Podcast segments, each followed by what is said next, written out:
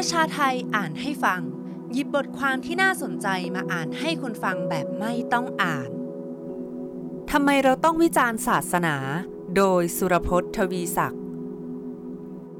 สุรพจน์มักจะถูกตั้งคำถามว่าทำไมไม่เขียนด้านบวกของพุทธศาสนาบ้างวิจารณ์พุทธศาสนาตลอดเลยคำตอบของเขาก็คือการพูดถึงด้านบวกของพุทธศาสนามีมากอยู่แล้วและสำหรับสุรพจน์การวิจารณ์ศาสนาต่างจากการดูถูกศรัทธาของคนอื่นที่เป็นเรื่องของการกระทำต่อศรัทธาหรือความเชื่อของบุคคลโดยตรงเช่นกรณีนักบวชบางคน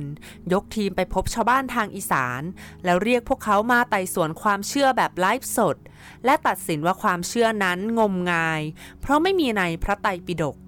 สำหรับคนที่มีสามัญสำนึกในเสรีภาพทางศาสนาที่ถือว่าความเชื่อเป็นเรื่องเสรีภาพของปัจเจกบุคคลเมื่อเห็นภาพเช่นนั้น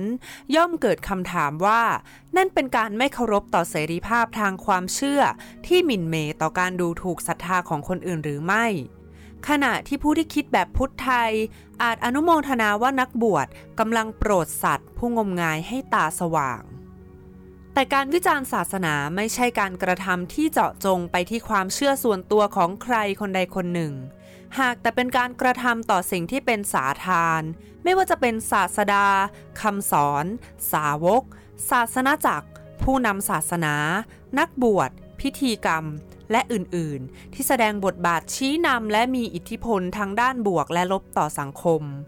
หากใครเห็นว่าองค์ประกอบของศาสนาอันเป็นสาธารเหล่านี้ควรอยู่เหนือการตั้งคำถามและวิจารณ์ตรวจสอบก็ย่อมเป็นภาระของเขาที่จะต้องให้เหตุผลสนับสนุนอย่างสมเหตุสมผลให้ได้ว่าองค์ประกอบอะไรของศาสนาที่ควรมีสถานะดุจเผด็จการอำนาจนิยมที่ห้ามแตะต้องเมื่อว่าโดยรวมๆแล้วประเพณีการวิจารณ์ศาสนาไม่ว่าจากจุดยืนแบบเสรีนิยมหรือมาร์กซิสต์ก็เพื่อปลดปล่อยมนุษย์และสังคมจากพันธนาการและการครอบงำแม้แต่จากจุดยืนแบบหลังสมัยใหม่นิยมหรือโพสต์โมเดิร์นิซึมที่วิจารณ์แนวคิดเสรีนิยมมาร์กซิสต์วิทยาศาสตร์สมัยใหม่และแนวคิดอื่นใดที่อ้างสิทธิ์ว่าเสนอความจริงสากลแบบภาวะวิสัยแนวทางการวิจารณ์เช่นนี้ก็ใช้ได้กับการวิจารณ์ศาสนาที่อ้างสิทธิ์เป็นเจ้าของสัจธรรมสมบูรณ์ด้วยเช่นกันนักคิดแบบโพสต์โมเดิร์นิซึมเช่นชองฟรองซัวเลียตายืนยันว่าไม่ใช่แต่ระบบจริยธรรมเท่านั้นความจริงและเหตุผลก็เป็นสิ่งสัมพัทธ์กับทัศนะเฉพาะต่างๆเขาเรียกทัศนะหลักๆอันเป็นที่มาของคำอธิบายเกี่ยวกับโลกว่าเรื่องเล่าหลักเช่นเรื่องเล่าหลักแบบเสรีนิยมแบบมาร์กซิสต์แบบวิทยาศาสตร์สมัยใหม่และอื่นๆส่วนในมุมมองของมิเชลฟูโคเรื่องเล่าทั้งหมดล้วนเป็นการแสดงอำนาจในแบบต่างๆมองจากแง่นี้เรื่องเล่าแบบศาสนาล้วนแสดงอำนาจที่ซับซ้อนความซับซ้อนคือเรื่องเล่าหลักแบบศาสนาไม่ได้แสดงอำนาจเชิงปฏิบัติออกมาอย่างตรงตามหลักการของคำสอนสำคัญเช่นคำสอนของพราหมณ์ฮินดูและพุทธคือความหลุดพ้นจากอวิชชากิเลสและความทุกข์แต่การแสดงอำนาจของคำสอนเช่นนี้ไม่ใช่การแสดงพลังเปลี่ยนแปลงผู้คนและสังคมให้มีความหมายสอดคล้องตามคำสอนเช่นนั้น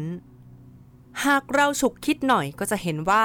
ตัวคำสอนที่ว่ากันว่าเป็นแก่นแท้มีเหตุมีผลนั้นนอกจากจะไร้อำนาจในการให้บังเกิดผลแล้วยังพึ่งพาตนเองไม่ค่อยได้เพราะมันต้องพึ่งพาเรื่องเล่าอื่นๆเพื่ออยู่รอดเช่นเรื่องเล่าที่ยืนยันความมีอยู่ของพระเจ้าและอำนาจของพระเจ้าที่กำหนดระเบียบทางสังคมแบบวรรณะขึ้นมาหรือเรื่องเล่ากฎแห่งกรรมที่อยู่เบื้องหลังของการที่คนเราเกิดมาในชนชั้นที่ต่างกันเรื่องเล่าของศาสดาที่มีประวัติศาสตร์ของอดีตชาติยาวไกลในฐานะเป็นโพธิสัตว์ผู้บำเพ็ญบารมีมานับชาติไม่ถ้วนกว่าจะได้บรรลุความหมายของความหลุดพ้นซึ่งก็น่าชงนว่าหากศาสดาเองยังใช้ความพยายามหลายภพหลายชาติขนาดนั้นจึงหลุดพ้นได้แล้วที่สอนกันว่านิพพานที่นี่และเดี๋ยวนี้สำหรับปุถุชนทั่วไปมันจะเป็นไปได้อย่างไรนอกจากนี้ตัวคำสอนและเรื่องราวของศาสดาสาวกสำคัญก็ถูกบันทึกในคัมภีร์ที่มีสถานะสูงส่งและศักดิ์สิทธิ์กว่าหนังสือหรือตำราทั่วไปและยังสืบทอดผ่านช่วงเวลาหลายพันปีโดยสถาบันของนักบวชที่มีสถานะเป็นเครือข่ายของชนชั้นปกครองในสังคมศักดินามาอย่างยาวนาน หรือพูดอีกอย่างตัวคำสอนของศาสนาต้องอาศัยอำนาจศาสนาจักรองค์กรศาสนาและอำนาจรัฐทำหน้าที่รักษาอุปถัมภ์คุ้มครองและส่งเสริมจึงคงอยู่ได้ยาวนานและแพร่หลายโดยเฉพาะข้อเท็จจริงที่เห็นได้ในประวัติศาสตร์ของศาสนาใหญ่ๆอย่างพราหมณ์ฮินดูพุทธคริสต์อิสลามก็คือหลักคิดอุดมการณ์อำนาจพฤติการของนักบวชสถาบันศาสนากลุ่มผู้นำศาสนาศาสนจักรและรัฐอุปถัมภ์ศาสนานั้นๆมักสวนทางกับตัวคำสอนที่ถือกันว่าเป็นแก่นแท้การใช้อำนาจในนามศาสนาของสถาบันศาสนาต่างๆและรัฐอุปถัมภ์ดังกล่าวจึงมากด้วยการครอบงำกดขี่โดยการใช้เรื่องเล่าแบบศาสนาสถาปนาระบบกษัตริย์เผด็จการสังคมศักดินาการล่าแม่มดทางความเชื่อและอื่นๆอย่างไรก็ตามการวิจารณ์ศาสนาแทบจะไม่ส่งผลกระทบโดยตรงต่อตัวคำสอนที่เชื่อกันว่าเป็นแก่นแท้เท่าใดนัก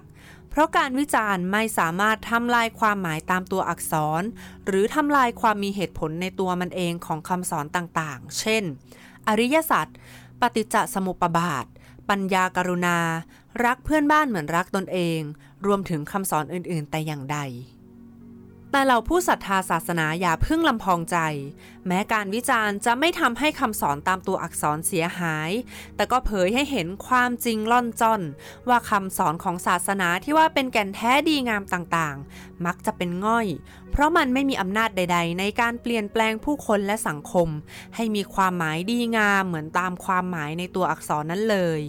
ทั้งนี้เพราะคำสอนโดยตัวมันเองนั้นไร้อำนาจพึ่งพาตัวเองไม่ได้ต้องพึ่งพาอำนาจของสถาบันนักบวชกลุ่มผู้นำทางศาสนาศาสนจักรและรัฐซึ่งมักใช้หลักคิดอุดมการณ์และมีพฤติการสวนทางกับคำสอนที่เป็นแก่นแท้มาตลอดประวัติศาสตร์ดังกล่าวแล้วที่เห็นได้ชัดอีกด้านคือประเพณีการวิจารณ์ศาสนาของนักคิดเสรีในโลกทางปัญญาของตะวันตกได้ให้กำเนิดปรัชญาศีลธรรมเช่นจริยศาสตร์ว่าด้วยคุณธรรมในปรัชญากรีกคลาสสิกปรัชญาศีลธรรมเสรีนิยมโลกวิสัยแบบคานต์มิลรอนส์และอื่นๆที่ให้รากฐานแก่หลักสิทธิมนุษยชนและปรัชญาการเมืองเช่นปรัชญาการเมืองแบบเสรีนิยมที่ยืนยันเสรีภาพของปัจเจกบุคคลและเสรีภาพทางการเมืองที่ให้รากฐานแก่ระบอบเสรีประชาธิปไตยส่วนแนวคิดแบบมาร์กซิสต์นอกจากจะวางรากฐานแก่ระบอบสังคมนิยมประชาธิปไตยแล้วยังมีพลังดึงดูดให้เสรีนิยมเพิ่มมิติของความเสมอภาคทางสังคมจนเกิดเสรีนิยมทางสังคมที่เน้นสวัสดิการของพลเมืองชัดเจนขึ้นความก้าวหน้าทางปัญญาดังกล่าวนั้นมีแกนหรือศูนย์กลางอยู่ที่การปะทะขัดแย้งแลกเปลี่ยนกับศาสนาแบบตะวันตกตั้งแต่ยุคศาสนาพหุเทวนิยมจนถึงเอกเทวนิยมหรือคริสต์ศาสนาเริ่มจากเรื่องเล่าหลักศาสนาตะวันตกยืนยันว่าโลกและชีวิตมนุษย์มีที่มาที่ไปกล่าวคือโลกและมนุษย์ไม่ได้เกิดขึ้นมาลอยๆแต่ถูกสร้างขึ้นมาด้วยจุดประสงค์ที่แน่นอนและมีเป้าหมายสุดท้ายถูกกำหนดไว้ล่วงหน้าภายใต้เรื่องเล่าหลักเช่นนี้ศาสนาได้สร้างเนื้อหาของคำสอนศีลธรรมที่มีความหมายเชิงการปลดปล่อยมนุษย์และเป็นแนวทางปฏิบัติไปสู่เป้าหมายสุดท้ายเช่นสวรรค์ของพระเจ้าขณะเดียวกันก็สร้างมวลชนองค์กรขบวนการเคลื่อนไหวโครงสร้างอำนาจศาสนจักรและรัฐศาสนาเพื่อเผยแพร่และปกป้องเรื่องเล่าหลักเช่นนั้นปรัชญาและวิทยาศาสตร์ที่เกิดขึ้นและเผชิญหน้าในรูปแบบของการปะทะขัดแย้งแลกเปลี่ยนกับศาสนาก็ต้องสร้างเรื่องเล่าหลักของตนขึ้นมาแข่งกับเรื่องเล่าหลักแบบศาสนาซึ่งหลีกเลี่ยงไม่ได้ที่จะตั้งคำถามและวิจารณ์เรื่องเล่าหลักแบบศาสนาขณะเดียวกันก็ต้องสร้างองค์กรสถาบันขบวนการเคลื่อนไหวทางความคิดมวลชนและอื่นๆขึ้นมาแข่งกับศาสนาด้วยผลก็คือความคิดอุดมการณ์ทางการเมืองแบบศาสนาอำนาจศาสนจักรและรัฐศาสนาถูกถอดหรือทำลายลงและถูกแทนที่ด้วยรัฐเสรีประชาธิปไตยโลกวิสัยและรัฐโลกวิสัยแบบอื่นแต่ในอีกด้านหนึ่งปรัชญาและวิทยาศาสตร์ก็แชร์ต้นทุนทางปัญญากับศาสนาด้วยเช่นปรัชญาและวิทยาศาสตร์ก็เชื่อว่าโลกและมนุษย์มีที่มาที่ไป ปรัชญาธรรมชาติและวิทยาศาสตร์ธรรมชาติทำหน้าที่ตอบคำถามพื้นฐานนี้ที่ต่างจากคำตอบแบบศาสนาขณะที่ปรัชญาศีลธรรมก็มีทั้งที่เสนอเป้าหมายการมีชีวิตที่ดีและสังคมที่ดีที่สามารถบรรลุได้ในโลกนี้แต่มีบางแนวคิดเช่นแนวคิดเสรีนิยมแบบอิมมานูเอล คานต์และจอห์น รอลส์ที่เสนอว่าโลกทางศีลธรรมหาได้มีเป้าหมายที่แน่นอนและระเบียบคำสั่งทางศีลธรรมเชิงภาวะวิสัยไม่ได้ถูกให้มาล่วงหน้าแต่อย่างใดหากแต่เป็นโลกที่ว่างเปล่าจากสิ่งเหล่านั้นมุมมองเช่นนี้ไม่ใช่สุญญนิยมที่มองว่าโลกปราศจากคุณค่าทางศีลธรรมและอื่นๆเพราะเสรีนิยมแนวนี้ยืนยันว่ามีตัวตนอิสระอันเป็นตัวตนที่แท้จริงของปัจเจกบุคคลดำรงอยู่ก่อนการมีเป้าหมายและระเบียบทางศีลธรรมใดๆมโนทัศน์เกี่ยวกับสิ่งที่ดีต่างๆเป้าหมายการมีชีวิตที่ดีใดๆและกฎศีลธรรมใดๆเป็นสิ่งที่ปัจเจกบุคคลเลือกสร้างขึ้นมาด้วยตัวเองตัวตนอิสระของปัจเจกบุคคลในฐานะเป็นศาสตร์ผู้มีเหตุผลที่มีอิสรภาพและเสมอภาคจึงเป็นรากฐานของการสร้างระเบียบทางศีลธรรมและทางสังคมการเมืองขึ้นมา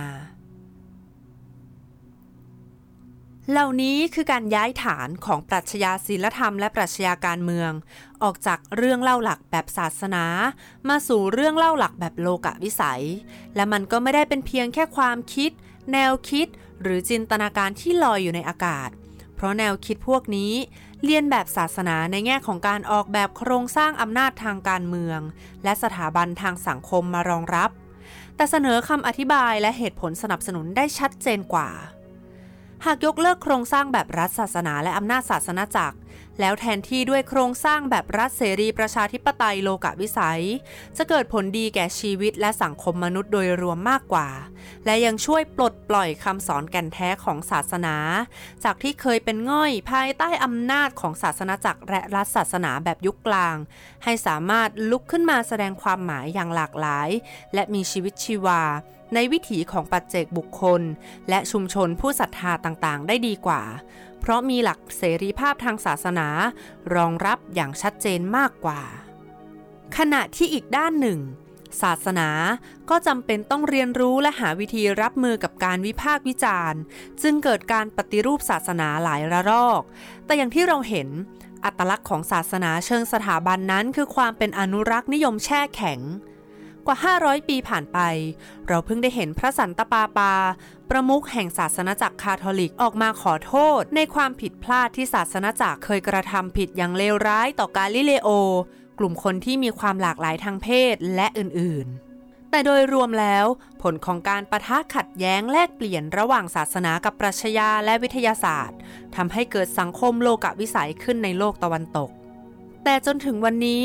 บ้านเรายังใช้ตรรกะไทยไม่เหมือนใครในโลกโดยการสร้างมายาคติว่าพุทธศาสนาไทยและระบบกษัตริย์ไทยคือสัญลักษณ์ความเจริญรุ่งเรืองของชาติไม่เคยกดขี่และรุนแรงเหมือนระบบกษัตริย์และศาสนาแบบตะวันตกเราจึงไม่จำเป็นต้องคิดถึงปรัชญาศีลธรรมโลกวิสัยและระเบียบทางสังคมการเมืองแบบโลกวิสัยอย่างตะวันตกแบบจริงจังผลก็คือขณะที่ศาสนาและสถาบันกษัตริย์ที่ยังมีอยู่ในบางประเทศในยุโรปถูกกำหนดให้อยู่ใต้อุดมการณ์และระเบียบทางสังคมและการเมืองแบบโลกวิสัยแต่ไทยกลับหัวกลับหางคือรับเอาอุดมการณ์และระเบียบทางสังคมการเมืองแบบโลกวิสัยจากตะวันตกมาอยู่ใต้สถานะพิเศษของสถาบันกษัตริย์ที่อิงศาสนาและมีอำนาจปกครองศาสนาจักรโดยศาสนาจักรทำหน้าที่ค้ำยันความศักดิ์สิทธิ์ของสถาบันกษัตริย์แบบที่เคยปฏิบัติมาในยุคสมบูรณาญาสิทธิราชภายใต้สภาวะการเช่นนี้เมื่อเราจะพูดเขียนเคลื่อนไหวเรื่องเสรีภาพและประชาธิปไตยย่อมหนีไม่พ้นที่จะต้องมองบนเพราะเราจะมีเสรีภาพและประชาธิปไตยไม่ได้จริงถ้าไม่เอาระบบอำนาจโบราณอิงศาสนาที่อยู่ข้างบนลงมาอยู่ใต้ระเบียบทางสังคมและการเมืองแบบเสรีนิยมประชาธิปไตยโลกวิสัยดังนั้นเราจึงหลีกเลี่ยงการวิจารณ์ศาสนาในมิติที่เขาวิจารณ์กันในสังคมเสรีไม่ได้ยกเว้นเราจะหลอกตัวเองหรือเป็นพวก ignorant ต่อปัญหาดังกล่าว อย่าลืมกดไลค์กดแชร์กด Subscribe แล้วคุณจะไม่พลาดข่าวสารจากประชาไทย